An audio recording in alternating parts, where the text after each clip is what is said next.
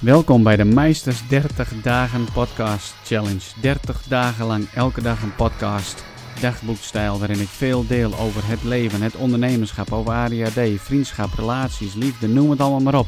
Het komt allemaal voorbij en ik nodig jou uit om met me mee te gaan op reis. In de aflevering van vandaag, podcast 51 alweer, dag 6 in mijn podcast challenge, ga ik een experiment doen. Ik heb onlangs nog een hele blog geschreven, een heel stuk over het ondernemerschap en ADHD. Deze wil ik heel graag met je delen, want ik weet dat niet iedereen deze heeft gelezen op mijn website. Dus heb ik besloten deze voor te lezen. En ik ben misschien niet echt een voorlezer zoals een basisschool, juf of meester. Hoe je een succesvolle onderneming ontwikkelt, ondanks ADHD. Wat als het niet zo makkelijk gaat? Wat ik zo meteen ga vertellen, is deel van mijn verhaal. Ik wil het graag vertellen omdat ik een inspiratie wil zijn voor mensen. Speciaal voor de bijzondere ondernemers en bijzondere ondernemers in spe. ADHD en ondernemen is een bijzondere combinatie en kan succesvol zijn, maar dat hangt ervan af hoe jij ermee omgaat. Ik ben geen psycholoog of arts. Ik vertel puur vanuit mijn eigen ervaringen. Ik vertel over wat ik zelf heb meegemaakt, over wat ik heb gezien bij andere ondernemers met ADHD, maar vooral over mijn visie en mijn opvattingen. Hoe ADHD en ondernemen succesvol kan zijn, vertel ik je nu. Het is een kwestie van mindset. Mijn moeder zei altijd: You can do anything if you set your mind to it. En mensen horen mij dan ook vaak genoeg roepen dat het een kwestie van mindset is. Mijn moeder en haar familie zijn een enorme bron voor inspiratie voor mij en ze hebben een grote invloed gehad op wie ik ben geworden als persoon.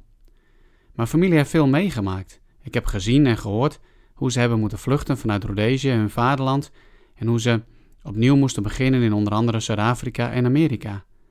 Ik heb meegemaakt dat familieleden alles zijn kwijtgeraakt door president Mugabe en hun complete levenswerk moesten achterlaten.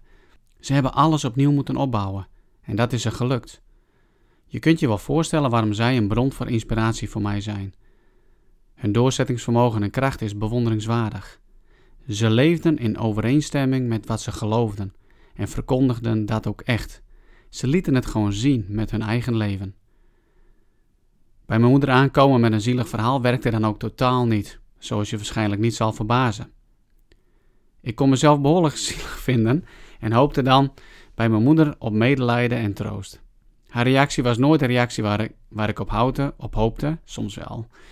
Natuurlijk baalde ik daarvan. Ik zag hoe mijn opvoeding anders was dan de opvoeding die de mensen om me heen kregen. Mijn opvoeding was hard en een pak slaag hoorde daar bijvoorbeeld gewoon bij. Het was in haar ogen en met haar referentiekader de juiste manier om het beste in mij en mijn zusje naar boven te halen en klaar te stomen voor het leven. Anders dan de rest. Ik ben op jonge leeftijd naar Nederland verhuisd met mijn ouders en zusje. En daar merkte ik op school al snel dat ik anders was dan anderen. Om te beginnen had ik een taalachterstand, want ik sprak geen Nederlands natuurlijk.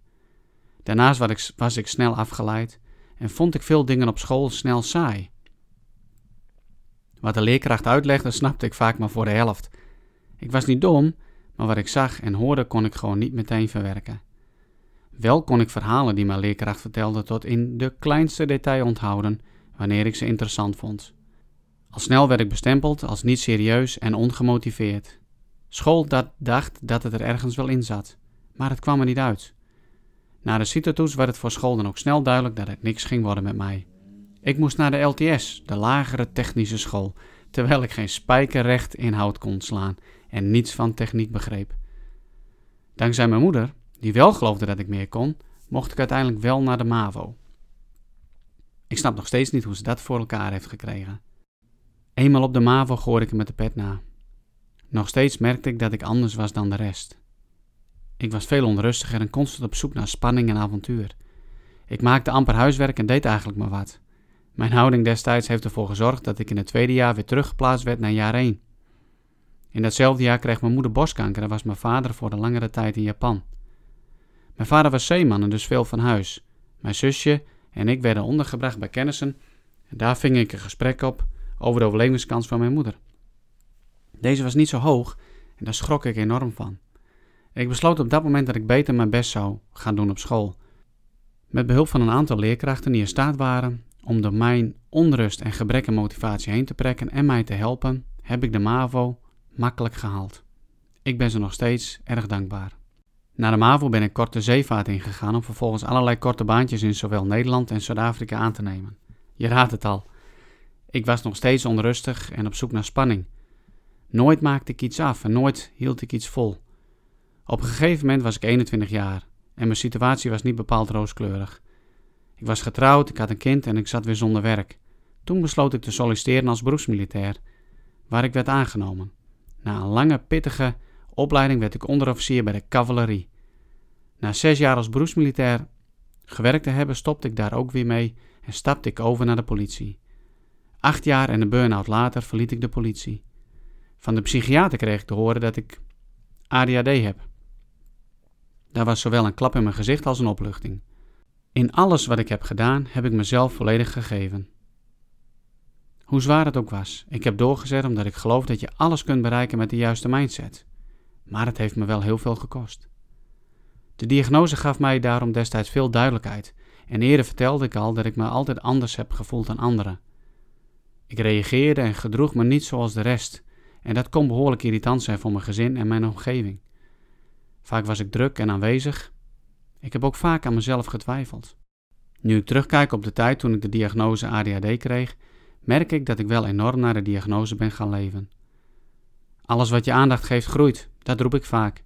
Ik gaf mijn diagnose veel aandacht en mijn ADHD verergerde, verergerde daarom behoorlijk. Ik ben aan de medicatie gegaan, maar dat ging goed mis, dus daar ben ik weer mee gestopt. Daarna heb ik mezelf gepakt en ben ik aan een studie theologie begonnen. Het was een studie met Hebreeuws en Grieks en alles erop en eraan. En ik heb er zes jaar over gedaan. Het was een deeltijdstudie en ik deed het naast mijn werk. Voor iemand met een advies om naar het laagste van het laagste niveau te gaan, is dit toch wel erg knap. Wat ik dus probeer te zeggen, is dat alles mogelijk is als je het de goede aandacht geeft. Alles kan als je gelooft dat het bij je hoort. Alles is mogelijk als je een einddoel voor ogen hebt. Theologie is niet de laatste studie die ik heb gevolgd. Ik heb daarna nog een post-HBO coachingopleiding gedaan en heb daarnaast al bijna zes jaar een eigen onderneming. Wanneer je kijkt naar de statistieken van mensen met ADHD, zie je dat de percentage met een burn-out, scheidingen, drugsproblematiek, werkeloosheid enorm hoog is. En dit geldt overigens niet alleen voor mensen met ADHD, maar ook voor mensen met autisme of mensen die lijden aan bijvoorbeeld een depressie. Het maakt alles net even wat moeilijker. En dit zeg ik niet om me erachter te verschuilen, maar het is wel iets waar je rekening mee moet houden. Niet iedereen is het ermee eens dat ADHD een beperking wordt genoemd. Ik wil hiermee ook niemand voor het hoofd stoten. Maar het is nou eenmaal een beperking. Het staat in de psychiatrie vermeld als een stoornis, want het kan mensen in hun dagelijks leven enorm beperken en de gevolgen zijn soms vrij ernstig voor zichzelf, hun relaties en voor de maatschappij. Het klinkt niet leuk inderdaad, een beperking, een stoornis, maar het is het helaas wel. Dit wil natuurlijk niet zeggen dat de mensen niks kunnen bereiken. De weg er naartoe is alleen iets zwaarders en gaat soms net even wat anders. Neem bijvoorbeeld een depressie. Ik heb zelf gelukkig geen last van een langdurige depressie, maar ik heb wel dagen dat ik me enorm neerslachtig kan voelen. Tegen het depressieve aan. In die dagen maak ik soms nauwelijks stappen vooruit in mijn bedrijf of persoonlijk leven. Ik heb wel manieren gevonden om mezelf toch een beetje te laten functioneren, maar man, wat kost me toch een moeite. Moet je nagaan hoe dat is als je wel echt last hebt van een zware depressie. En soms baal ik ervan dat als je iets onzichtbaars hebt, want laten we heel eerlijk zijn, ADHD kan best opvallen, in de ogen van de maatschappij wordt er snel vergeten dat je het hebt. Ken je dat gevoel dat je alles steeds opnieuw moet uitleggen? Ik wel in ieder geval. Het gevoel van onbegrip van de mensen die het dichtst bij je staan vind ik nog wel het ergst. Het gevoel dat je niet echt jezelf kunt zijn bij die mensen en de angst dat je niet geaccepteerd wordt is vreselijk. Daarom richt ik mij in mijn coaching ook op ondernemers met ADHD. Voor hen die wel eens het gevoel hebben dat ze te veel last hebben van hun beperking, voor hen die zich niet altijd geaccepteerd voelen of dat ze bang zijn dat hun omgeving ze niet begrijpt. Ik vind ondernemers geweldige mensen. Ik ervaar het ondernemerschap als iets dat het beste in mij naar boven haalt. Het is nooit saai en het daagt me altijd uit. Soms heb ik momenten dat ik het lastig vind om te ondernemen met ADHD. Maar daar heb ik mee leren omgaan. Ik heb geleerd dat ik andere mensen nodig heb om mijn focus te houden en dat ik andere mensen daarin tegen ook veel te bieden heb. Soms zijn er juist momenten dat ik de voordelen van ADHD ervaar. Ja, het is een stoornis, maar er zijn ook voordelen. Met ADHD kun je snel schakelen, goed improviseren en heerlijk impulsief zijn. En niet te vergeten, enorm goed focussen omdat je iets doet wat je echt motiveert. Dat noemen ze hyperfocus en dat maakt je echt goed in wat je doet. Laatst las ik een stukje in Forbes magazine, waarin een geleerde vertelde over ADHD en ondernemerschap. Hij vertelde hoe goed dat samengaat en dat gaat het ook. Aan de andere kant gaat het ook vaak fout, vooral wanneer ondernemers hun focus niet kunnen vasthouden. De geleerde maakte de vergelijking met de tijd van de jagers en verzamelaars en is van mening dat ADHD dat de ADHD'ers zeg maar de ontdekkers waren. ADHD'ers durfden tijdens het jagen net dat stapje verder te gaan en net een groter dier aan te vallen. Deze mensen leverden een waardevolle bijdrage aan de stam. Je weet natuurlijk niet of dit echt zo is, maar ik geloof het graag. Enkele bekende succesvolle ondernemers zijn Richard Branson van Virgin, Ingvar Kamprad van uh, IKEA en JetBlue founder uh, David Neilman. En niet te vergeten onze eigen Jochem Meijer. Een goede vriend van mij heeft ook ADHD. Zijn verhaal is vergelijkbaar met het mijne. We praten veel over wat ons bezighoudt en zijn hier erg open in. ADHD kan soms een verwoestend effect op het leven hebben. We beelden ons wel eens in hoe het zou zijn als onze beperkingen echt zichtbaar zou zijn. Dan zou het echt opvallen hoe sterk iemand met ADHD is en hoeveel veerkracht zo'n persoon heeft. Want het kost veel kracht en doorzettingsvermogen om op koers te blijven en je leven op de rit te krijgen en te houden. Wat zouden we ontzettend veel respect krijgen, in plaats van een lacherende houding die ze nu vaak tegenover ADHD hebben. Ik zal eerlijk toegeven dat het me pijn doet hoe er over ADHD gesproken wordt vanuit de maatschappij. Het tegenovergestelde doet me. Het tegenovergestelde doet ook wat met me overigens. Ik snap ook niet dat er mensen zijn die alleen maar het positieve van ADHD benaderen. Optimisme is goed, maar het is nou eenmaal niet altijd leuk en fijn. Ik heb enorm veel respect voor mensen die het ondanks hun ziekte of stoornis lukt om met een juiste mindset toch iets op te bouwen. Daarom help ik zo graag mensen met ADHD in het opbouwen van een onderneming. Ik weet hoe het is.